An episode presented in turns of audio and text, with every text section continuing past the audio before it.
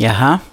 Mm, du kan ju få äta lite din macka där. Ja, du har ju gjort så fint. Litet julabord. Ja, nej, så slafsa fram det resterna på, på en tallrik. Men... Men igår mysigt. satt vi så länge. Igår käkade vi ju jultapas. Mm. Ja, den videon, by the way, har kommit ut när ni hör det här. Och då berättar jag vad jag har haft på.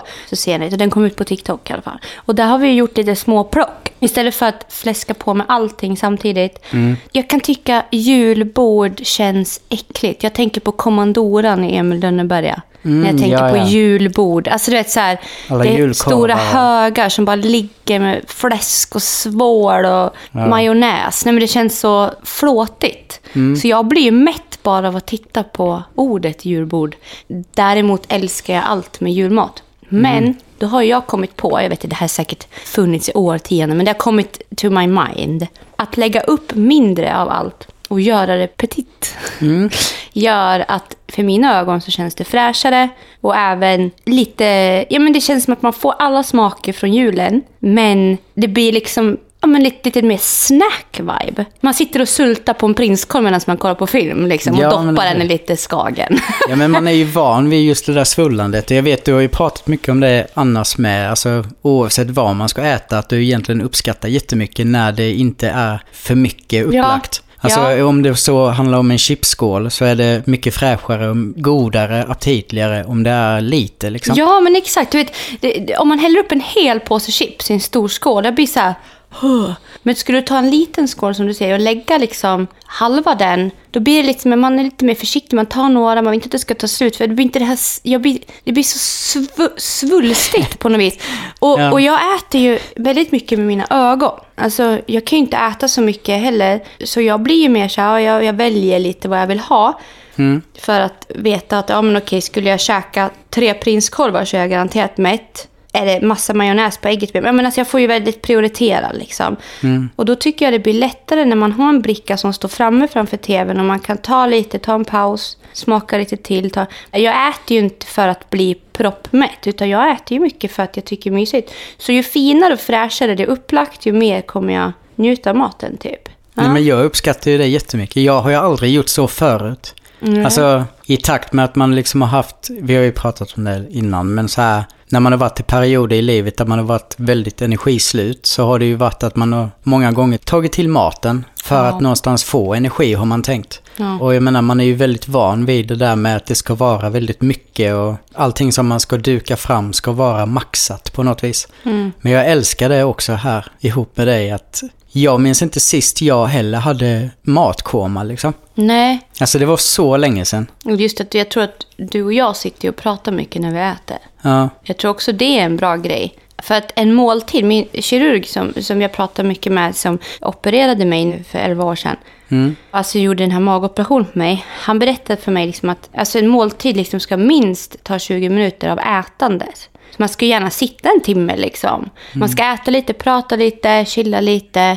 Helst inte dricka när du äter. Du ska bara säga, men tugga mycket och äta. Det, och, Ja. och om, du, om du trycker i det, han sa det, om, varför man får matkoma är när du på de här 20 minuterna som det tar för kroppen att faktiskt signalera det att du är mätt, vad du har fått i dig där, det är liksom, egentligen skulle du kunna äta en mindre portion och bli mätt på de här 20 minuterna om du äter långsamt. Men du skulle kunna trycka i dig tydligare, nu, alltså det här är inte någonting som jag har fakta på, men han berättade för mig, att om du frossar i dig, alltså trycker en pizza, du känner ju inte att du är mätt förrän när det har gått en stund. Du bara oh my god, jag Ja, skulle inte det- ha ätit så mycket. Så kommer det som en känga Ja. efteråt. Liksom. Skulle ja. du äta långsamt så skulle den där känslan komma, alltså den skulle inte komma den känslan, men du skulle känna dig mätt fortare. Mm. Så vi äter ju för mycket för fort egentligen. Mm. Och med tanke på hur vi lever idag, att vi åker bil överallt, det är mycket stillasittande och grejer, så borde ju nästan, han sa det att egentligen borde alla ha en liten magsäck, för vi är inte gjorda efter, för att ha en och en halv liter magsäck. För den är ju gjord utifrån när vi var liksom jägare ute Ja, ja. och liksom fick lov att fylla en stor säck för att plocka energi ifrån under en längre tid, för man visste inte om man fick mat igen. Mm. Idag, liksom, vad fan, det finns mat vart vi än tittar och vi behöver inte fylla en och en halv liter mat. Alltså så Nej, nej. pratade han med och jag tyckte det var väldigt klokt, för att både du som har diabetes och jag som är opererad, vi äter ju väldigt ofta och lite grann. Liksom. Mm. Och det Jag, tycker, jag uppskattar verkligen måltiderna så mycket för att man tänker igenom dem och man är väldigt noga med vad man... Ja, men liksom så här, vad, jag, vad vill jag uppleva idag? Inte så här, vad ska jag bli proppmätt av idag? Nej, nej, exakt. Men så här, ja. vad ska jag uppleva idag? Ja. Det är jättemysigt. Nej, det där var ju... Nej, men just det där med frosseri med, det har ju fan, alltså man har haft Mm. vissa moments också förr. Där det verkligen har varit jättemycket så. Och jag bara, ja, jag tycker bara det är så jäkla skönt att någonstans känna att man inte alls har det där Nej. idag. Men jag tror också, jag har ju använt maten förr som en tröst. Alltså det enda gången jag har känt att jag har blivit belåten av någonting, när jag har varit så djupt deprimerad liksom, så har maten varit dit jag har kommit, för det är det enda som har fått mig lite nöjd. Alltså så här, belöningssystemet har på något sätt fyllt sin kvot när jag har ätit saker som jag tycker är gott. Och det kan ha varit en hel påse godis, två flaskor läsk, det kan ha varit alltså mycket godis. Alltså jag har varit en torsk för lösgodis. Alltså, oh my god. Ja, men det jag skulle säga är att eh, jag tror att när man också känner sig glad och stabil psykiskt så är inte maten en flyktgrej utan mer en tillgång och någonting mer mysigt. Jag ska äta mat för att jag ska såklart överleva, jag ska ha energi. Men också är det det här fina i maten att man verkligen sitter och smakar och känner och, och liksom aktiverar sinnen och allting. Och att det inte är en, absolut inte en flykt idag. Nej, På nej. något sätt. Det är liksom en sund relation. Ja, det blir till som att maten. man verkligen är i nuet liksom. Man Mm. bara egentligen är där och upplever. Ja, det, det gillar jag. Jag älskar mat. Alltså jag, och jag älskar typ att gå på restaurang och bara, jag ska beställa in en liten förrätt bara. Och bara smaka lite. Ja. Det är mysigt. Och så ta en liten bit. Här och där. Det är gott. Och du äter och sitter och äter en vörtbrödlimpa med... ja, med Eh. lite eh, rödbetssallad och eh, köttbullar. Mm, det gillar ju du. Ja, det är nice. Jag är mer för tuttull. Alltså tunnbröd som vi säger uppe i Dalarna här, tuttull. Mm. Tuttull, alltså det är så weird. Men, ja. men det gillar jag. Och så vill jag ha lite smör, gärna lite salt på smöret också. Och lite julskinka och sen stark senap. Och jag tyckte om den här Johnnys eh, recommend. Den här Johnnys skånsk senap. Den är i en burk och så är det en liten granrististel runt svängen på den. Så ni vet, den finns, jag har hittat på Ica Maxi. Jättegod. Ja, verkligen. på ett tjockt lag. Det ska bränna i näsan. Mm. Det har jag också upplevt att stark mat blir jag inte alls lika mätt av. Det känns som att stark mat fräter bort fettet. Jag får en typ en känsla av det. Eller att det blir typ... Det ökar ju säkert blodcirkulationen, that's why uh, kroppen jobbar säkert fortare. Ja. Men stark mat för mig, det är som sushi till exempel. Jag kan äta jättemycket för att jag äter, inte jättemycket, men jag kan äta mer. För att det är också ah, mindre fett och sen att det är att jag har mycket wasabi på, ja. tror jag. Mm. Ja, men det där är Också nice. det här med ja. att ta Färnet. Ja, just det. Mm, det fräter också undan. Men det är det som är favoriten på julbordet för dig? Vad fan är favoriten på julbordet? Alltså jag skulle väl säga en riktigt bra lax. Mm. Och sen skulle jag nog säga potatisen är sjukt viktig. Salt ska den vara. Mm. Gärna skalad, det ska inte vara något skal på den. Nej. Det är ju värdelöst. Och sen med de här korvarna, och, alltså inte korvar, alltså de här, det här kallskurna. Jag är inte mycket för det varma egentligen. Potatis tycker jag om för till laxen. Men eh, annars är det väl det här kallskurna, de här salat, alltså mycket korvskivor och jag vet inte. Men har du haft... Julmusten.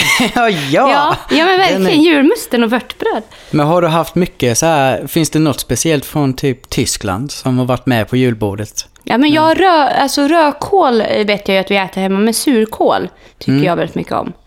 Men det, jag måste bara säga en sak apropå det här. att jag är ju uppvuxen inom hotell och restaurang. Och i den branschen, man tjänar ju väldigt bra med pengar under just jul. Och nyår, det är mycket julbord och man vet om att det är alltid fullsatt. Och det var liksom så en säker inkomstperiod. Och man, man är uppvuxen med att man jobbade på jul. Alltså man jobbade på julbord. Man åt då julmat till lunch, middag. Du åt julmat när du kom hem. Du åt de där köttbullarna in på påsken. Och du var så 24 jävla äcklad av julmat. Alltså jag har, jag, vet, jag har hatat julmat. För det har bara varit förknippat med arbete och dåliga perioder typ. Ja. Så jag har inte tyckt julmat har varit, liksom, du vet det har ju funnits rester, vet du, man fryser ner de jävla korvarna och de har rullat omkring i både soppor och... så. Ja, ja. Det är liksom varit, de har varit överallt. Och, och, och som sagt, ända in på nysommaren så har de där köttbullarna legat med samma smak. Och det är ju smart, absolut. Men det, det har varit, smakerna har liksom äcklat mig. Tills i vuxen ålder nu så har jag känt att ja, men nu börjar det bli mysigt igen.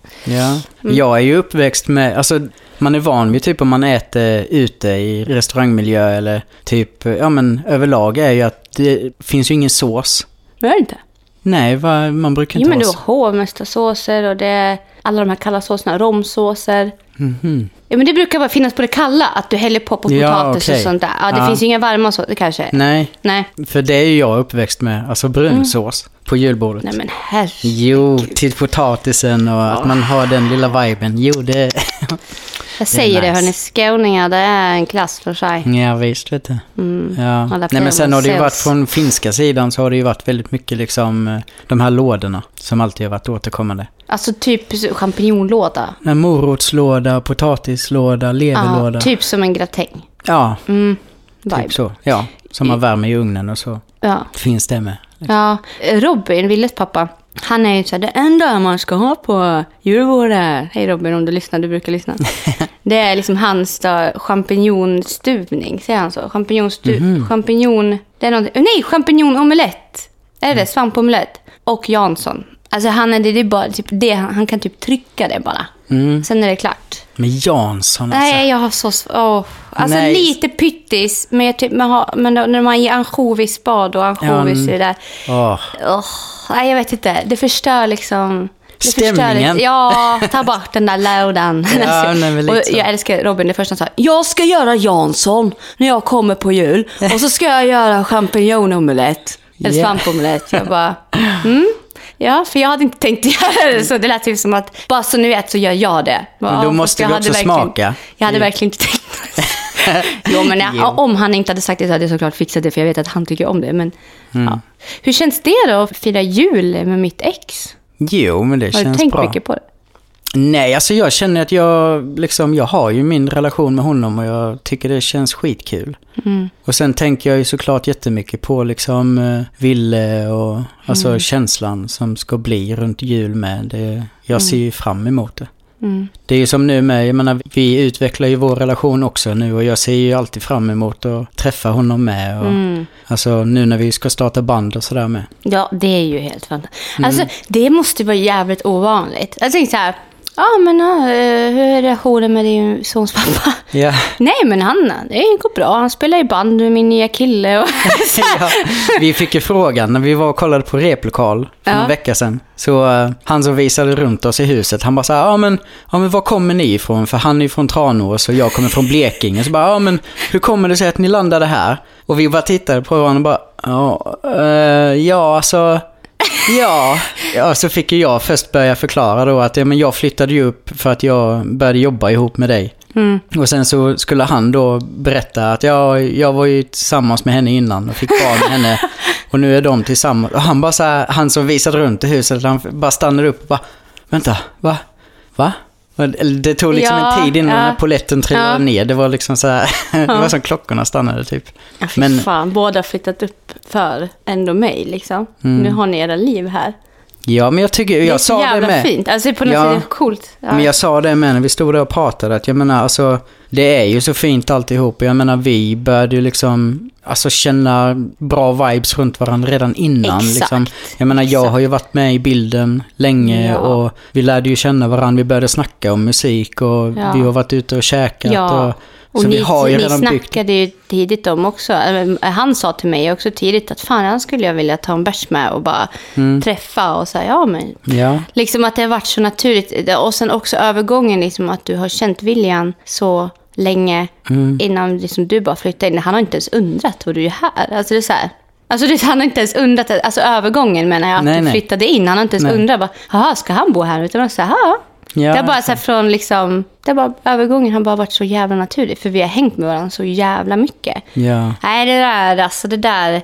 Jag älskar det att ni, den där relationen finns och att den är fin. Och jag vet, med tanke på att jag känner både dig och Robin, att det kommer aldrig bli problem. Nej. Det kommer inte det. För att ni är inte såna. Jag är inte sån. Vi kommer inte skapa problem mellan oss på något sätt. Och skulle någonting uppstå så skulle alla vara väldigt noga med att lösa det. Mm, ja, Och, och jag känner mig aldrig orolig liksom, för det. För att jag litar på honom och litar på dig. Att det är liksom så här. Mm. Nej, jag vet vad ni är och ni har liksom inget behov att hålla på och hävda. Oh my god, nu kommer jag att tänka på en sak. Vad skulle du säga? alltså att vi har inget behov av att hävda oss? Nej. Nej. Usch, då och det är det tänka på? värsta jag vet. Alltså Ja. fy fan vad det är omanligt. Usch, alltså jag var tillsammans med en kille som, eh, ja, jag har ju haft två förhållanden efter Willys pappa. Mm. Och ett av dem, oh my god, alltså han, han tyckte det var så jobbigt med att Robin fanns i livet. Mm. Och han skulle alltid hävda sig och visa att han liksom var, han kallade sig själv för hövdingen. Att han skulle vara liksom den här stora, Nej att det är han nu. Det är han som är tuppen. Jaha. Och han är hönan nu. Liksom det är han som ska gala och alla ska lyssna. Liksom. Och han hade sån, det där var så svårt för honom. För varenda gång liksom Robin kom hem och hämtade Ville, han fick inte ens gå in i hallen. Så han fick stå utanför och vänta. För han tyckte inte att han hade någonting där att göra. Han tyckte det var helt idiotiskt. Även typ när jag hade haft honom, "Men kom in, ta en kaffe. Då var det så här, såg man typ hur han blev irriterad och fick så här lite ångestpåslag. Och började så här nynna lite obehagligt liksom. Och Robin var the fuck, alltså vi vart ju så här, vad fan, vad är det för fel? Ja, ja. Kunde jag ingen förståelse, för han brydde sig ju aldrig om Ville. Alltså det fanns ju liksom inget intresse där heller. Det var liksom så här, ja, det var coolt att bli bonusfarsa. Men inga känslor var inblandade på riktigt liksom. Och så jävla dryg varenda gång Robin kom. Och en gång, alltså jag måste berätta, vi var utanför kupolen. Och så glider Robin in, vi ska liksom bytas av. Ville ska till sin pappa. Ja, alltså vi skulle byta, var helg liksom. Och vi hade varit iväg på en liten liksom, tripp. Och vi möttes liksom i Borlänge då. Och vi står på parkeringen.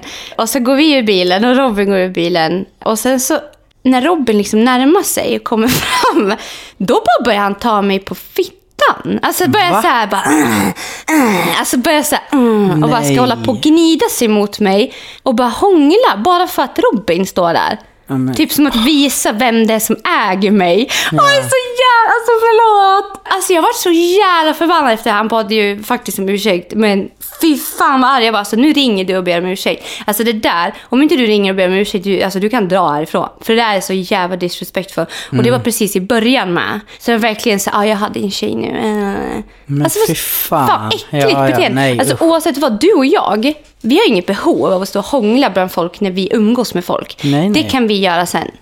Vi har inget problem att hålla handen eller pussa varandra. Men Nej, att stå och typ visa hur jävla kåt man är på varandra. Det be- jag, jag har absolut inte, ni som gör det kör hårt, men jag verkligen tycker bara att det är äckligt. Jag tycker det är jätteäckligt att stå och hålla på så bland folk. Ja men just, ja men det blir ju liksom snudden in på det här med ägande. Ja, ja, men alltså, det är ett syfte alltså, med det. Det är inte ja. att han var sugen på att ta på mig. Utan det var bara för att jävlas med Ja. Robin. Det är det som gjorde det så jävla äckligt. Och jag, jag kommer ihåg, jag sa till honom, så, ring inte och be om ursäkt. Du kan, alltså, du kan dra. Och vet, Robin var ju Mm. så jävla kokande. Han tyckte det var så jävla fan. Herregud, här kommer han och ska bli bonusfarsa. Mm, och vara i Willes liv. Och så beter han sig sådär. Jag förstår ju ångesten liksom. Mm. Men han ringde faktiskt upp och bad om ursäkt sen. Men det här fortsatte ju ändå. Mm. Hela tiden. Så till slut fick man ju bara, du, nu är det nog dags för dig att ta och jobba på dig själv, unge man. Och så kan du åka hem dit peppan växer. Ja shit. Nej, alltså det där, och det var ju ett av alla problem såklart. Men eh, det, alltså, han är min familj. Mm. Och jag älskar honom. Och jag bryr mig om honom. Så det är bara deal with it. Eller Ja, ja. Ja, alltså det är ju det jag också tycker är så fint. Jag menar visst okej, om man nu liksom gör det också för Villes skull liksom. Men jag tycker det är så skönt att verkligen på riktigt, genuint känna saker för honom med. Alltså Robin. Att det känns, eh, och det har det ju gjort hela tiden. Jag har ju med pratat, för jag vet då när vi första gångerna var ute och käkade också, och man snackade och man liksom började få någon form av, eh, ja men öppna den här dörren och få en relation. Fan, alltså det, det kändes så jävla naturligt. Mm. Det kändes så jävla bra och det är ju det, alltså det är fint bara. Mm. Och jag märker ju på honom också nu att han har börjat bli mer avslappnad också. Mm. Han skrattar mer och det är mer så här, vi har en vibe som är väldigt, det är liksom tre polare när vi ses. Ja, ja. Det är liksom inte så här, vi sitter i ett hörn och han sitter i andra, utan nu är det liksom så här tillsammans när vi dricker kaffe eller vi pratar. Alltså det är alla, alla. Alla är med liksom. Ja, Nej, fy men fan. Och jag, jag tror ju att det här är jätteovanligt och jag vet varför. För att exet är ett hot, för den har varit en kärlek till den andra. Och det här är ju också en jävla skev grej egentligen. Varför ska ex vara så jävla känslig? Varför egentligen? Någonstans så har ju livet gått vidare och man har lämnat en person, precis som en kompis eller något annat. Är det bara för att man har knullat med varandra som det är känsligt? Liksom? För det där kan jag också tycka, är man säkra på varandra, om du och jag mår bra med varandra och vi vet vad vi har varandra, Mm. och möter på ett ex. Varför blir det jobbigt? Varför tror du att man helt... Ja, men är det för att man en gång har varit svag för den då? Och att man är rädd att personen ska bli svag igen för personen? Eller inte svag, men du vet att man ska falla in i känslor igen. Typ. Att man är rädd om att förlora. Eller är Ja, det rent det naturligt att det sitter i oss biologiskt? Att det är ett hot? Eller vad, vad tror du? Nej, jag tror verkligen att det har att göra med det att man kanske... Alltså, varför man har valt att lämna. Om det nu är väldigt solklart från personen då som lämnar. Om du till exempel då...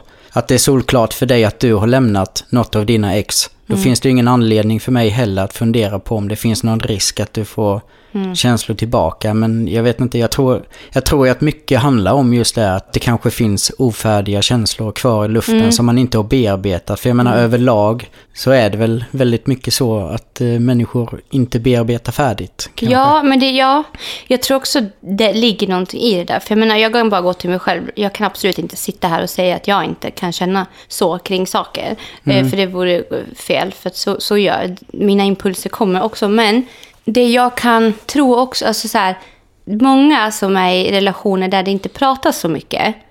Där tror jag att det är ett större problem om det skulle visa sig att vi säger att du och jag inte hade haft en alls bra kommunikation och jag ser att du sitter och skriver med en tjej på Instagram. Så hade ju jag, alltså verkligen direkt bara, vad, vad fan, vad, vad gör du? Mm, ja. Idag om jag säger att du sitter och skriver med en tjej. Jag vet vad du gör, jag vet vad du är, jag vet vad, säkert vad du håller på med. För att jag är fullt medveten om var vi befinner oss i, i oss. Ja. Jag tror att grunden till svartsjuka har att göra med kommunikation alla dagar i veckan. Alltså, Mm, ja, gud. är man svartsjuk, och det här, alla säger att det är så naturligt att vara svartsjuk.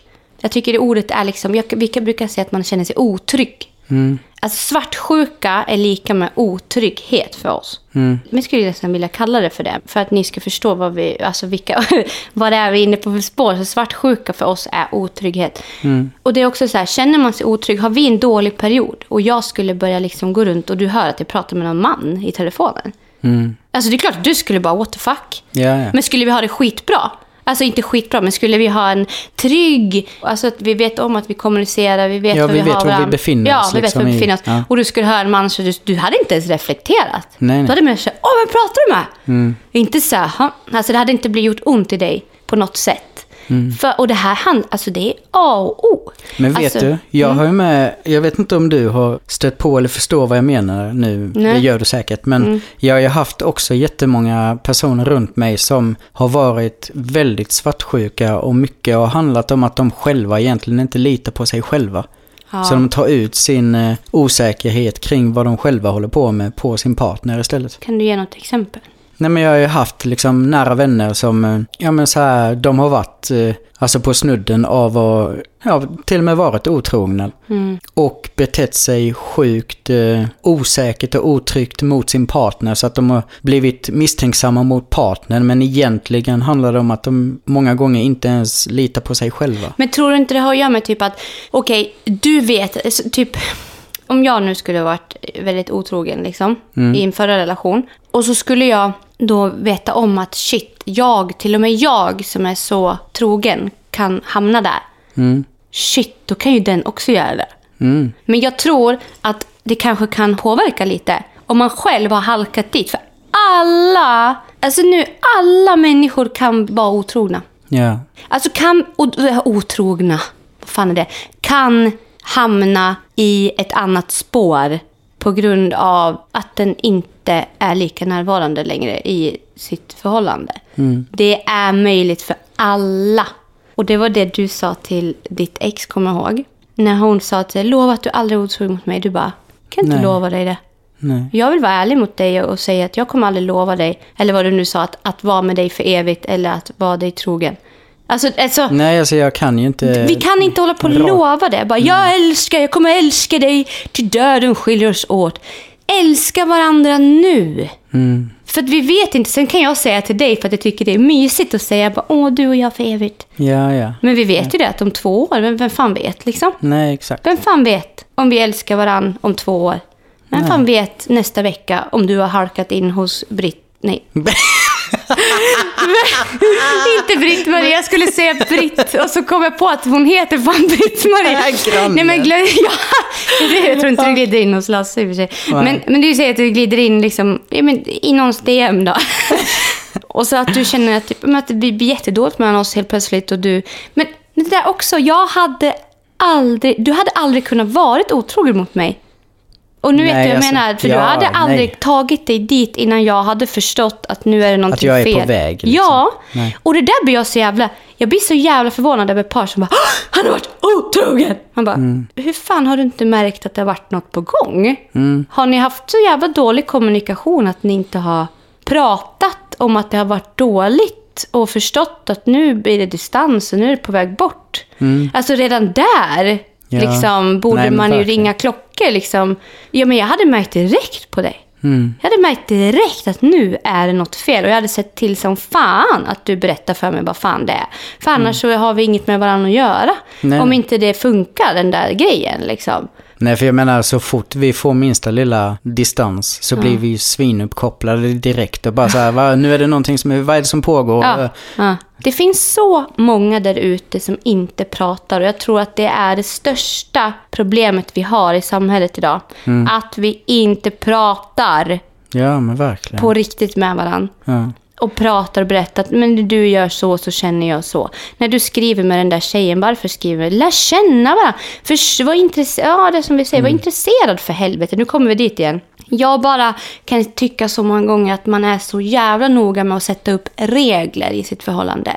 Ah, Alltså, jag såg någon TikTok på någon, någon brud som bara, alltså, mina regler som jag har för min kille. Han får absolut inte sova över hos sina tjejkompisar. Han får ha tjejkompisar, men han får inte sova över dem. Man bara, nej, okej. Men liksom, vad är det grundat på? Han får umgås med dem, men just sovandet, då blir det otryggt. Mm. För vad kan hända när han sover? Liksom, börjar han knulla i sömnen eller vad, vad skulle kunna... Jag vet inte. Men det är så här, det, det finns tydliga normer och gränser och regler som man ska ge då till sina killar. Och det är mycket sånt på TikTok nu att man liksom bara, ah, jag har vad jag har för regler för min kille. Och jag blir direkt, så fort man säger regler, du kan inte ha regler.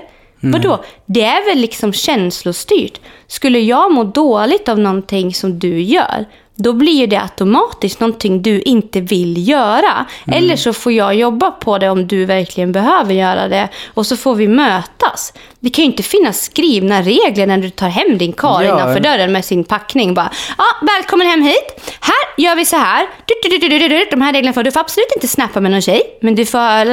Alltså, vad fan är det där om? Nej, alltså verkligen. Du, jag, Det är ingen jävla hundvalp du tar hem. Nej, men det är både det du snackade om innan med att det är sjukt viktigt med kommunikationen och i ett sånt läge med att man faktiskt då tillsammans pratar och hjälps åt i det liksom. Men jag tänkte på det vi pratade om innan med det här med liksom personer som själva är otrogna och egentligen utifrån sin egna osäkerhet kring vad de själva håller på med gör att de blir förbannade på sin partner och är misstänksamma mot dem. Alltså, jag har ju tänkt jättemycket på det med att det finns så mycket människor som, eh, alltså som de känner sin egen värld, tror de att de känner andra också. Mm. Du vet så här, de tittar på sin omgivning men egentligen det de gör är att de projicerar sin egna verklighetsuppfattning. Lägg det på dem. Ja, och de tror att deras egna verklighet, att alla andra fungerar likadant. Mm. Men det är ju inte så. Det, jag tror det är det som är just grejen i de fallen med bland personer då som själva är, ja, inte trogna hela vägen om man säger. Alltså att det egentligen är det som händer. Att de går runt och tror att hela omgivningen fungerar precis likadant som dem. Mm. Och det där är ju också, alltså den här typen av eh, verklighetsuppfattning är ju det jag själv också har kommit ifrån sen innan. Och jag har Mm. haft jättemycket sånt här runt mig. Mm. Ja. Nu när du säger så känner jag igen det jättemycket. Mm. Alltså i relationen innan dig så hade jag jättemycket så. Att personens verklighet var väldigt så här äh, på dens vis. Mm. Och om personen tyckte någonting var skitjobbigt och jag inte tyckte det var jobbigt, då var det konstigt. Alltså jag var konstig för att jag inte reagerade på samma sätt som personen i fråga gjorde i olika sammanhang. Det kunde vara liksom att, ja, men vadå, jag vill vara med dig jämt, jag vill vara med dig jämt, varför vill inte du vara med mig? Fast jag egentligen har sagt att jag ska åka och jobba. Det handlar inte om att jag inte vill umgås med dig, men nu vill jag jobba. Ja. Men vad, du, varför väljer du bort? Du kan väl jobba hemma? Du väljer ju bort mig. Och det är säkert för att han hade känt så. Om han hade... Alltså, det är ju hans känslor som blir reglerna hemma liksom, Mm. på något sätt. Och det är också så här, man måste ju förstå att man är två människor med Men olika tankar och värderingar Ja, och exakt. beteenden och jag tror- egenskaper. Liksom. Jag tror att det är just det som är grejen, att för att kunna göra det så måste man först komma ner i sitt egna Mm. och förstå vad ens egna verklighetsuppfattning på riktigt är. Mm. Inte bara gå runt i den och existera i den. Nej. Det är ju det, jag tror det var exakt det där som hände mig. Mm. Då 2009 när min skalle liksom bara spräckte upp och jag vaknade upp liksom. Att jag gick runt i den här världen också innan. Mm. Ja, men du vet som vi pratade i något av de senaste avsnitten om, om den här lilla ärtan. Mm.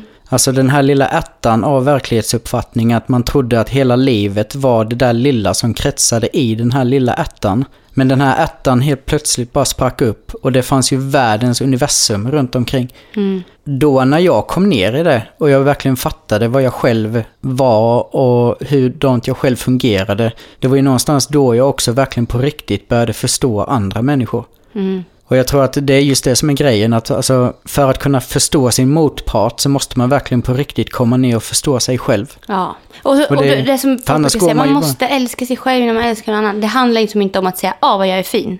Framför Nej. spegeln. och då helt plötsligt kan du älska någon annan. Utan det handlar ju verkligen om att, som du säger, gå ner i sig själv och bara ja, men veta vem du är. Mm. Och vad är du och vad är inte du? Innan du kan möta kanske en annan människa på rätt sätt. Mm. Jag tror också så här, här, vi pratar ju lite om det här också, det här med, alltså det gäller ju alla problem egentligen. Alltså alla problem ute i samhället som folk klagar på att det är samhällets fel, det vi brukar säga så mycket, att det handlar om att själv börja jobba med sig själv. Om alla skulle jobba på sig själva och vara mer intresserade av sin lilla ärta och vad det är för något och veta vad som är utanför ärtan och vad är jag och vad är ärta och vad är vem är vem liksom. Då skulle ju helt plötsligt världen se jätteannorlunda ut. Ja, verkligen. Och kan vi bara gå in på det, det jag tänkte, jag hade ju en liten intervju med Mm. Om det här med influencers ansvar i smalhetsen på sociala medier. Mm. Och hetsen kring kroppar och att det är mycket alltså influencernas fel. Mm. Och jag bara direkt, jag bara, nej, vad menar du? Alltså så här, vänta, vänta, vänta nu, vad, men, vad menar du nu liksom? Och det här ämnet, alltså vi satt och pratade du och jag i typ tre timmar om det här. För det här är ett typiskt ämne som, ett av många som vi skyller på andra för. För att vi mår dåligt i själva. Det är så jävla intressant. Alltså för jag skulle vilja, alltså det här skulle man haft tre avsnitt om att prata om. De här problemen som vi säger är andras ansvar. Ja. Det är liksom, en naturkatastrof är någon annans ansvar. Förstår du vad jag menar? Ja, ja, alltså. De här stora sakerna vi inte kan påverka. Mm. Som är svåra att påverka. Mm. Liksom de här, stora Ja, saker. nej, men när alltså, du fattar. det, det är ju så, ja men exakt, det är saker som sker som vi inte då kan göra någonting åt och det Nej. påverkar många. ja. Men de här andra sakerna som vi Försiggår här om. nere på individ, eller på Ja. samhällsnivå om man säger. Ja men jag menar om jag då går in och kollar på något program och jag blir svinförbannad över någonting. Då är det ju någonstans i slutändan också mitt ansvar att se till att jag får behandla mina känslor och fråga mig vad är det jag Exakt. blir så förbannad över? Exakt så. Och inte bara svara på de impulserna och det är väl Nej, och då är det så här, hur fan kan de visa upp den här tröjan på tvn? Mm. Va? Jag kan aldrig sätta på mig den där, fy fan vad ful. Och börja Mm. reagera istället för bara, ja okej, ja det var en tröja. Jaha. Ja, den personen kanske gillar den typ och bara, det är väl jättefint Jaha, vad, att den... vad, vad nice, ja. Nu Ja. går jag vidare med mitt liv. Ja. Och blir man så jävla påverkad av någonting, som du säger, så bör man ju verkligen jobba på sin... Det här handlar om sin självbild. Mm. Alla människor ansvarar över sin egna självbild. Det är ingens ansvar att ge dig en självbild. Influencers kan inte hålla på och måla upp sin värld efter att allas självbilder ska bli bra. Nej, alltså den här självbilden har ju också kommit någonstans ifrån. Mm. Så jag menar, när man då har kommit upp i vuxen ålder, då måste man ju också någonstans... Tyvärr, om man då har en jobbig relation till sin självbild, så då är det ju klart att ja, men det är synd om personen, men det är ju inte ditt ansvar till exempel som offentlig person att bära det. Nej. Utan då är det ju den personen som i vuxen ålder också behöver leda sig själv i den känslan och fråga sig själv liksom, försöka jobba med det. Om du fattar vad jag menar. Ja, ja, alltså du, ja, on point. Alltså verkligen. Och jag, jag tänker mycket så här, när jag fick frågan, bara, men har du inget ansvar som influencer? Jag bara, alltså, jag är en människa precis som alla som tittar på mig. Så är jag en människa som bara lever mitt liv. Jag bara existerar. Precis som de som tittar, de har också Instagram-konton. Men bara för att mitt följarantal är stort, då helt plötsligt så ska jag bära ett visst ansvar. För att jag når ut till många. Om jag lägger ut en bild så har jag nått ut till ja, men 200 000 pers. Okej. Ja. Den andra personen kanske når ut till sju pers. Alltså har jag större, liksom, jag har större påverkan i vad jag gör.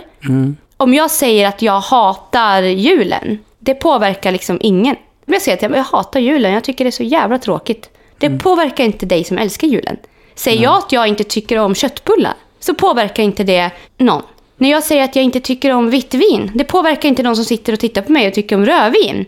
Nej. Vi tycker om olika saker. Jag tycker om att se ut på ett speciellt sätt. Visar jag då upp en bild på min kropp, då helt plötsligt, då är vi inne på en annan nivå. För det är ett ganska stort problem många har.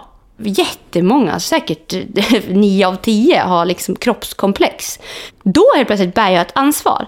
Tycker jag om att typ, ja, men förstora mina läppar, då har jag då sagt att alla ska förändra sig. För att de som ser upp till mig, då vill de göra lika. Jag kan inte bära, som du säger, ansvaret över vad folk gör med deras... De har val. Och de har ansvar själva att veta, okej, Klara, jag tycker hon är asskön. Men jag tycker faktiskt inte om när hon gör sådär. Nej, okej. Men det, det känns inte bra. Och då typ backa lite och förstå att vi också är människor. Precis som på din arbetsplats så kanske du inte tycker om allt Inga-Lill gör. Men du kan tycka om henne som person ändå. Eller typ att jag lägger ut en bild på min kropp och så får jag en kommentar. Åh, jag vill se ut som dig. Jag känner mig så ful. Där har vi också, jag säger skittråkigt att man känner sig om sig själv. Men det kan fortfarande inte vara så att jag ska behöva inte lägga ut bilder på mig för att tillgodose människor som inte mår bra i sin egna kropp. Nej, jag tror att om den impulsen kommer att man känner så, då är det ju verkligen ett tecken på att man ska titta på varför man känner så. För jag menar, om du och andra influencers hade gjort så att man hela tiden försöker bädda mjukt för alla, då kommer ju inte heller impulserna komma. Nej. Ja, och det kommer De inte kom- bli äkta det de ser. Och alla klagar på att alla är så oäkta. Jo, men ja. Det är också liksom... Ja, men verkligen. Men jag tänker också att det liksom... Alltså impulserna kommer ju komma någon gång till slut. Mm. För personer som har en jobbig relation till sin egen självbild kommer ju få de här impulserna någon gång. Och det Ja, är men exakt. fortfarande i slutändan den personens Vi eget... kan inte hålla på och gömma oss för våra känslor. Nej. Det finns ingen där som kommer att se till att du aldrig mer får den känslan. Vi kan inte sitta och, och skylla på folk att vi får känslor. Nej. För det är faktiskt, alltså din känsla är ditt ansvar. Alltid. Oavsett om du blir glad eller ledsen så är det dina känslor som kommer från någonstans.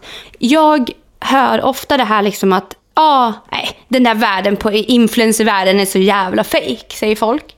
Jag inte tacka fan för det, när man inte vågar lägga ut ett skit längre, för alla bara klagar. Och det gör du inte på din kompis Instagram. Det gör du inte på din arbetskollegas Instagram. Du kan klaga bara för att någon har stora följare. Då helt plötsligt är det ingen människa. Man klagar på hur barnen såg ut. Fan, jag var inne och kollade på liksom, eh, Time by Klara. Där går man in och liksom klagar på hennes bebis. Man går ner på den nivån. Ja. det hade du inte gjort åt en granne. Nej, nej. Men det är så jävla viktigt att förstå någonstans att oavsett vad, allt kommer alltid finnas runt alla. Alltså, okej om det kommer en trend att du ska pierca dig i hela ansiktet. Aha, det är vi som skapar trenden. För att vi hakar på varandra. Ja. Det är en påhakning. Du väljer att haka på och den andra hakar på och hakar på och hakar på och hakar på och på. Helt plötsligt har vi liksom. skapat en trend. Ja. Och då är det liksom samhällets fel. Det är du som har hakat på den. Som Mm. har, om du nu inte gillade den och inte mår bra av den. Varför haka på den?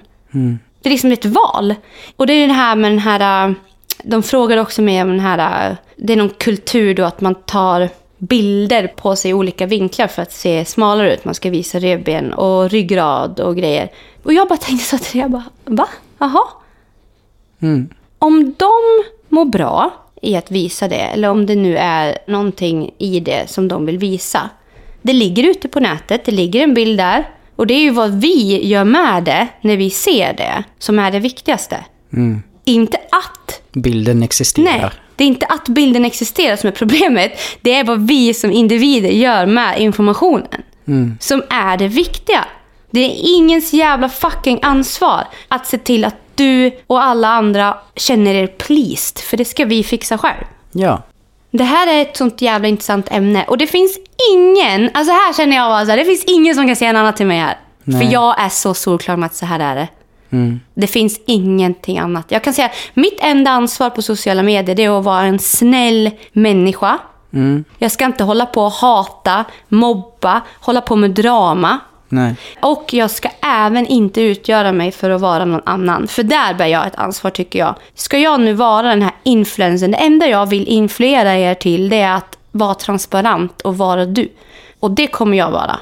Och det är jag. Ja, och jag kan inte annat än att visa det jag är. Och jag tycker jag gör helt riktigt i det. Nej men alltså, och det är väl någonstans det jag tänker med att, alltså, nej men just att den frågeställningen kommer om vad du har för ansvar och att det någonstans i samtalet typ ska handla om att man ska göra mindre för att hjälpa folk att inte få de här impulserna. Ja. Då är det ju snarare vettigare att vända på det och faktiskt lägga ut det som vi sa. Folk får impulser och att man också pratar som vi gör nu. Hmm. Alltså försöka någonstans visa att det är ju precis det här som är lösningen på det. Lösningen är inte att gå runt och prata om alla de här grejerna som är toppen av isberget. Att det är ett fåtal individer i det här landet som ska se till att hela den här stora problematiken i landet, att de ska lösa det. Det är inte deras jobb att lösa det. Det är ju den här stora massan av olika impulser och känslor som behöver komma ner till roten i sig själva och försöka titta på varför de får de här känslorna. Och försöka liksom komma till bukt med dem. Ja. För ju mer självinsikt och ju mer liksom läkning man får i sina egna impulser, desto bättre kommer ju alla må tillsammans. Ja, alltså fatta och sitta. Man brukar ofta säga så här, nej men alltså jag, jag dras till killar som så här, de ska se ut så här och så här och så här. Ja, du har liksom sen någon kravlista på hur de ska se ut och så ska du då söka dig efter just det utseendet på folk för att du ska leva då med ett skal bara. Mm. Då har ju du målat upp en bild. Det här, då har du skapat en jävla hets. Faktiskt. Du som går runt och säger att du inte kan leva med en kort kille. Där har du skapat en hets tycker jag. Alltså verkligen. Då har du sagt att du absolut inte kan ha en kort kille för att korta killar är dåligt. Du måste ha en lång kille. Där är ju liksom så här, saker som händer hela tiden. Folk Ja. som säger att man inte kan ha, inte fan vet jag, man kan inte ha skinny jeans. för det är jättefult. Ja. Okej, någon har skapat det och säger det. Och då ska alla tycka det. En trend betyder att många hakar på saker. Ja, det här ser man ju på jättemånga Mm. ställen. Den här dreven som sker överlag på nätet eller i tidningar eller whatever. Liksom. Ja. Alla går i samma riktning. Ja. Eller så blir det den här, vad ska man säga, polariseringen. Det lägret tycker det och det andra lägret tycker det här. Och så är det meningsmotståndare. Liksom, att man, man Mm. Ja, men det är tycker... någon jävla, det är jävla så här Game of Thrones. Alltså exakt så typ. Det är här olika kungariken. Och så ska alla liksom vandra däremellan och tycka så jävla illa om varandra. Utan man, här är man united och så det- som du säger, det, det där lägret tycker man så liksom. Ja. Och ingen tänker egentligen på vad jag som människa tycker, för man bara följer med. Och det är den här kedjeeffekten som bara det är den som skapar trend och där är ni människor inblandade. Det är ingen influencer som har skapat en trend. Utan om jag skulle gå ut och säga, ja men som den här Ica Maxi-pyjamasen. Jag gick ut och sa att den här Ica Maxi-pyjamasen var helt fantastisk. Och så går liksom 100 000 pers och hakar på och köper den här pyjamasen. Om den hade visat sig vara så jävla toxic, då hade det varit mitt fel. Om det hade visat sig att det var någon parasit i den här pyjamasen, det hade varit mitt fel. Men det är du som har faktiskt gått och köpt den här. Det är du som ska ansvara. Vem är tillverkaren till den här? Vad Ska jag verkligen köpa den här? Var kommer den ifrån? Vad är det? Liksom. Ja. Men det hade blivit så. Det hade blivit jag som fick ansvaret för vad jag som började säga något. Ja. Och det är så jävla skevt. Jag tycker det är så lame. Jag tycker det är dags att folk bara fucking börjar tänka på riktigt. Vill jag ha den här pyjamasen? Ja, Klara köpte den så jag måste. Nej, det ska du fan inte göra. Du ska göra det du vill. Ja. Tycker du på riktigt att den här pyjamasen, nu tar jag pyjamasen som ett Ja, exempel för den, ja. den, bara, den symboliserar allt nu jag pratar om. Vill du köpa en pyjamas för du tycker den är fin, du känner att ja, den där skulle faktiskt passa mig och mitt liv och allt vad det nu innebär och du skulle må bra av att köpa den. Jättebra anledning. Skulle du känna så här, Klara köpte den där så jag måste köpa den där för jag har på mig den för att jag ska vara bra. Fel, köp den inte. Gå tillbaka och kolla var- varför du känner så och börja titta på det. Gå och prata med någon om det. Växla några ord. Kolla liksom, vad är jag så här i fler sammanhang? Vad kan det ha att göra med? Mm. Var intresserad av din impuls och köp fucking inte pyjamasen. Jävla Nej. fan. Ja. Och det är svårt. Nej, men det, är ju, alltså, alltså- det här är ju så sjukt stort i både det lilla och det stora. Det Men det är ju, så enkelt men, Ja, medel. nej, men det är ju det som är grejen. Att egentligen lösningen på det är ju så enkel. Men det kan ta sig i uttryck på de här sakerna som vi pratar om nu. Men det är också i allt det här stora som sker i världen med. Men någonstans, eh, det här är verkligen ett känsligt ämne att prata om kroppshets. Men en kroppshets är en kedjereaktion av människor som tror sig bli bättre om man fylls på. Jag har varit där själv. Vi har pratat om det här jättemycket. Jag har inte haft sociala medier när jag växte upp. Men, som vi sa också, sociala medier har funnits på marken när jag har växt upp. Det har funnits skyltfönster, vi har haft klädeskataloger, det har varit reklam på tv, det har varit människor som har gillat i form av att säga vad fin du är. Ratat mig genom att säga att jag är ful. Det, man hade på sig kläder i skolan, då kanske man någon man tyckte var fin och man ville också ha såna kläder för att någonstans känna sig bättre. Någonstans borde jag känna mig bättre genom att gå i en sopsäck till skolan. Jag borde kunna känna att jag är trygg där. Sen är det inte så lätt i praktik, jag säger inte det, för trender kommer alltid, alltså jag tror faktiskt det kommer alltid finnas. Ja, Eh, Så, absolut. Men mår man inte bra av det som sker så måste vi någonstans, liksom, som, som vi pratat om, gå ner i det där. Nej, men jag bara tänker på alltså, det osunda, både i det här med hetsen och hur folk beter sig i grupp. Jag kommer ihåg, jag såg en eh, dokumentär. Det var ett så här socialt experiment. Då tog de in en grupp, eh, typ så här, vad kan det varit? 40-50 pers in i en biograf. Och sen så skulle de få följa med i en livesänd video där eh, det hände olika scenarion så här. Och så fick de människorna som satt där, de fick typ en sån här, en, eh, vad heter det, mentometerknapp. Ja, men röstknapp. ja, ja, precis. Ska de göra det där eller ska de göra det? Och då handlade det om en person som... Eh, ja, men man fick följa med den här personen som då skulle bli lurad. Och då var det typ så här, alltså olika scenarion som hände att, eh, ja, ska den här personen bli kidnappad nu eller ska den få en bjudning till en fin restaurang? Och du vet så här, för varje nytt steg som togs så blev det bara värre och värre. Och de här människorna i grupp tyckte ju det var skitroligt att göra det dåligt för den här personen som man fick följa. Så de valde alltid bara värre och värre och värre och värre saker. Och till slut så slutade den här videon med att ja, han blev ju kidnappad. De valde att de skulle in i hans lägenhet och slå sönder hela lägenheten. Och de valde en massa grejer och sen så, ja, han blev ju runtkörd i en eh, skåpbil och så blev han dragen till något ställe och det hände någonting så han sprang ju rätt ut i vägen och blev överkörd då i slutändan. Och där vaknade folk upp precis i slutet. Då har de så här- anonymt suttit tryckt på knappen. Ja, för att förstöra den här Ah, personens liv. Alltså liksom. exakt det där är det på sociala medier. Ja, och det är detta som är liksom det farliga med människor i grupp, i det här med hetsbyggandet, Ja. i att liksom enas kring någonting som egentligen inte är sunt och man tänker inte ens själv på vad det är man håller Typ på med. Ja, det bara blir Mm. och blir och blir och det eskalerar, det blir värre och värre. Problemet växer och växer och till slut så är det liksom ohållbart. Och så sitter man och pratar, vems ansvar är det? Mm. Det är ju människorna i grupp. Alltså det är samma sak som jag var med i podden som jag gjorde innan. Jag Mm. gästade ju den en gång. Och då kom ju frågan så här. Ja, men kan ni inte prata lite om vad det är som är problemet i samhället med att folk mår så dåligt? Typ som Mm. att samhället var anledningen till att folk mår dåligt. Mm. Ja, och jag bara säger, men alltså samhället är ju uppbyggt av oss enskilda individer. Exakt. Och det är vi enskilda individer tillsammans i grupp som gör att det blir värre och värre. Det och är sämre vi och som är samhället. Ja. Det är exakt det. Du, Och jag och alla andra här. Ja, och visst man kan förändra samhället typ genom att ändra lagar och sånt på ett eh, Mm, såklart. större plan. För att någonstans skapa någonting i någon annan riktning. Mm. Men det kommer inte lösa grundproblemet, för grundproblemet är vi individer. Leva här och nu tillsammans. Ja, alltså jag vet inte, man kan liksom eh, snurra hur mycket som helst i det här, Mm. men det är liksom, tänk om alla individer bara skulle börja någonstans med sig själva och förstå att jag har mitt ansvar i det här Mm. Exakt. stora som sker tillsammans Ja. med andra. Att förstå sin egen roll i sammanhanget. Ja. Liksom. Men jag tror också att det är så här, att det är för stort för att säga att jag ska förändra det. Det är så här, ja men vadå? Jag ska förändra en stor samhälls... Nej, du ska inte förändra ett stort samhällsproblem. Du Nej. ska kliva utanför och göra din grej.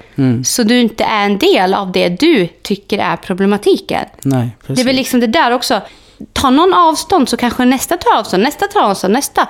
Ja. Det, så där blir det ju. För att vi är ju beteendedjur. Ja, Så det är en vi- effekt. Vi, ja, skapar effekten, ni skapar effekten. Ja. Man kan inte gå runt på samhället och säga att alltså, alla går i ett led och jag ska gå dit för att de gör så. Fast Mm. du egentligen vill gå någon annanstans. Och så gör inte du det för att alla, då är det ju, du är ju en del av hetsen som sker för fan. Mm. För det finns ingen hets. Om jag skulle gå ut på sociala medier och säga, hej, jag gillar korv. Och så är det ingen som svarar på det, jag har inte skapat någon hets. Då. Skulle tusen människor haka på, helt plötsligt så har jag då skapat en jävla hets kring korv. Ja. Det finns ingen hets om inte ni är med. Nej, men precis. Det finns ingen hets i samhället om inte ni hakar på hetsen. Och se till att inte haka på hetsen. Mår man dåligt så bara... Ja, varför höjer jag rösten? Varför, varför blir jag frustrerad? Någonstans Men det är just är... det att man ska inte fortsätta att hälla bensin på den där elden. Som, Nej. Alltså du vet, jag menar, tänk hur stor elden blir när det är hundra pers som står Ja, och men, häller. ja, Ondskan, serien. Ja, ja, ja. Jag tänker bara på det här. Det här, han ligger där. Mm. Ja, nu ska vi inte spoila något. Men skitsamma. Det här grupptrycket från skolan. Alltså, tre små ynka jävla killar kommer och säger åt hundra pers eller vad fan det är i skolan att man ska göra på ett visst sätt. Mm. Och ingen vågar sig emot. Så alla bara går emot sina egna principer och beter sig som rövhål. Ja. För att det blev ett jävla grupptryck. För att man inte ville vara en pussy och inte hänga på. Man bara... När det egentligen Va? är det största Ja. och bästa och starkaste. Att Ja. verkligen ta ett kliv ut. Ja, för då är man rädd att hamna där själv. Man Ja. bara, ja fast du har ändå gjort någonting annorlunda. Mm. Och jag tror att skulle någon säga nej så kanske någon annan skulle också säga nej. Ja. Det här har man ju pratat om sedan skoltid, det här grupptrycket. Fall inte för grupptrycket. Mm. Och det är väl det som kallas för hets idag. Det är ett grupptryck. Mm. Det är inte en individ som säger åt dig att vara smal, stor, lång, kort. Det är vi, ni, Mm. som hakar på saker. För att vi inte har en bra självbild kring oss. Det är den där självbilden som är så jävla fucking o- Och då är det så här, ah, men det är så många unga som är ute på sociala medier som blir påverkade. Föräldrar, börja ta ansvar och hjälp till och förklara då. Ja, men Vad är verkligen. det här? Vad är det du ser på den här bilden? Var med dina barn på sociala medier. Titta vad de tittar på. Mm. Var intresserad. Kolla av. Hur ser mitt barn ut att må när man tittar på sånt? Var- Varför helt plötsligt så ska vi dra ner på maten här hemma? Mm. Oj, jävla snappa upp. Kolla, vad är det som händer? Ja, det är mycket det här vi har pratat om med. Tänk om man faktiskt hade börjat redan i skoltiden, alltså typ så här högstadiet, när man börjar hitta sig själv. Ja, exakt. Att verkligen börja- Pubertetstid och börja Ja, pussla verkligen. med sig själv. Liksom. Ja, och förstå vad det här innebär. Alltså, jag känner typ med så här att eh, vi borde... Det här är jättestort och Ja. jag tror att det låter kanske ganska enkelt när man säger att ja, men fokusera på dig själv. Men jag känner typ också att fy fan vi skulle behöva prata mer om det här. Ja, För att det är så pass, alltså detta är som jag sa innan med, det är både i stort och smått. Och jag tror Ja. att varför saker blir stort och varför de här stora effekterna eller slutresultaten kan bli det är ju just för att det är exakt samma process men den har gått så långt så att det har blivit så enorma stora konsekvenser av att människor i grupp beter sig på olika sätt utan att förstå varför. Exakt. Och kan inte liksom förstå att här började det och det där var nästa steg och nästa steg och nu har vi hamnat i det här slutresultatet. Utan alla står bara och är så jävla uppeldade. alla är sura och, på slutresultatet. Ja. Av någonting som alla vi tillsammans har skapat på ja, vägen. Och varit en del av Ja. att tillåta ske. Ja. Ja, jag bara känner, fy fan vad jag skulle vilja prata mer om det Ja, här i men olika... verkligen. Liksom, Det, det i olika lägen typ. Gå in Mm. på någonting. För det blir ju också så här, när man sitter så här och pratar, vi är så jävla säkra på vad vi tycker och tänker. Mm. Men det är så här, få, få fram det på ett sätt som får också folk att förstå hur vi menar. För det är inte så jävla, ah, bara, ah, gå in i dig själv och jobba på dig själv. Men ja, egentligen är det så jävla enkelt. Och vad, vad jobba på sig själv är, det måste varje individ förstå. Och det är som vi ofta kommer tillbaka till med att man kan aldrig förändra någon annan. Du Mm. kan bara förändra dig själv. Så är du en del av hjulet som snurrar Mm. som skapar dåliga slutresultat måste försöka ställa sig utanför och titta Ja, på det. liksom. och försöka liksom vända på din Ja. egen påverkan i det. Ja. Och så fort man får den känslan också och lära sig, ja men exakt, se när kommer den? För det kan ju inte bara komma just av influencers. Det måste ju finnas någonting annat också som triggar den. Alltså så här, sin spegelbild, vad är det jag ser när jag kollar på mig själv? Och varför ser jag inte det där fina som man gör när man mår bra i sig själv? Och det är också så här, kräver jättemycket arbete, men det är väl dit man vill komma. Man vill bli en stark individ som tycker om allt med sig själv. Ja. Man vill väl komma dit. Ja, man kan ju inte stå och säga, jag heter Sara och jag är det där som alla säger åt mig att vara. Mm. För det kommer inte sluta bra. Nej men jag har faktiskt en grej med som jag tänker på. Då när jag sökte hjälp och jag hade gått färdigt typ hela grejen. Och fått hjälp av den här psykoterapeuten jag gick hos. Traumabehandling och allt vad det nu blev. Och jag vet att jag sa någonting i slutet, för vi skulle typ så här summera hela den där perioden när jag väl hade gått där och vad jag hade upplevt och hur det var när jag började och när jag slutade. Och, alltså var jag befann mig när jag började och hur jag upplevde det inombords i slutet. Nu kommer jag inte ihåg exakt vad det var jag sa, men jag sa någonting till henne. Ja, ah, det var typ så här, det bara skedde av farten och så sa jag att ah, jag kan inte fatta hur jag liksom bla bla bla, att så här är det ju, sa jag. Och hon bara så här stoppade mig och bara nej nej nej, det där var din egen verklighetsuppfattning. Det där stämmer inte ens. Det var bara du som kände så. I dig själv. Alltså din egna inre värld. Det där existerar egentligen inte. Och det blev så, alltså hon bara satte pinnen i, jag har skitsvårt att förklara vad det var för jag kommer Mm, inte ihåg exakt vad det var jag sa. Men det var så tydligt att det var så här, det är så lätt för oss människor att känna att det jag själv upplever, tycker, tänker och tror är sant. Vi har så lätt för att verkligen tro att det är sant.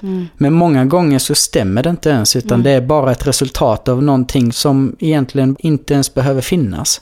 Alltså jag tänker bara på det vi pratade om innan med så här, den här verklighetsuppfattningen hur ah, jag vill bara spräcka den där ärtan. Ja. För det finns så mycket mer utanför den där Om tron man ja. själv ser framför Ja. sig. Och jag har ju pratat jättemycket om det också. Du vet så att vi människor är så programmerade att gå runt och ha en massa åsikter om alla andra hela tiden. Mm. Vi går runt och tycker och tänker och det är så viktigt för alla oss att säga du gör fel, du gör fel och du gör si. Och det enda som egentligen sker där, det är ju att man upplever att det någon annan gör inte stämmer överens med ens egna verklighetsuppfattning och därför är det fel.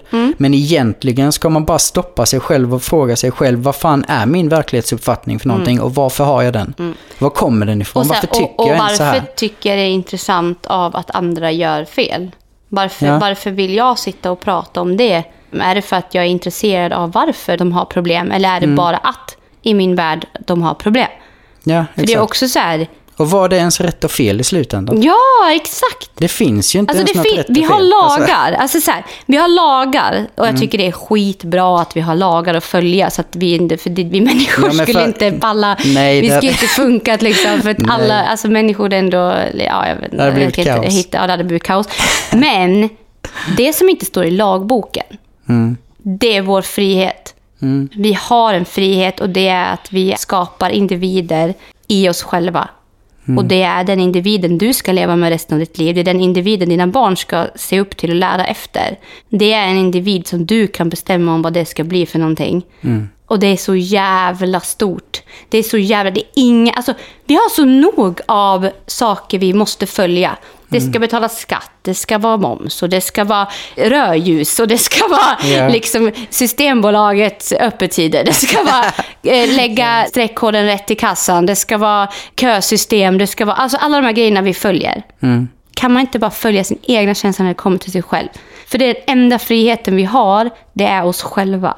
Och jag kommer ihåg, du sa ju också vid något tillfälle för ett bra tag sedan, men just det här med, där vi verkligen har möjlighet att vara fria, där skapar vi egna Ja, sjuka regler som egentligen Exakt. bara är osunda. exakt. Där, där vi äntligen liksom får vara fria och, så här, och känna efter vad, vad känner jag? Hur vill jag se ut? Och vad vill jag göra? Och liksom, det är ingen polis som knackar på mig och säger att mina kläder, du får inte gå ut sådär. Det är ingen polis som står och säger åt mig att jag inte får svära eller får vara som jag är. Liksom. Ja. Vi har ansvar över oss själva. Ja, och det viktiga i slutändan är ju egentligen bara att vi alla någonstans samverkar med det vi verkligen kan för att det ska bli bättre för oss alla tillsammans. Ja.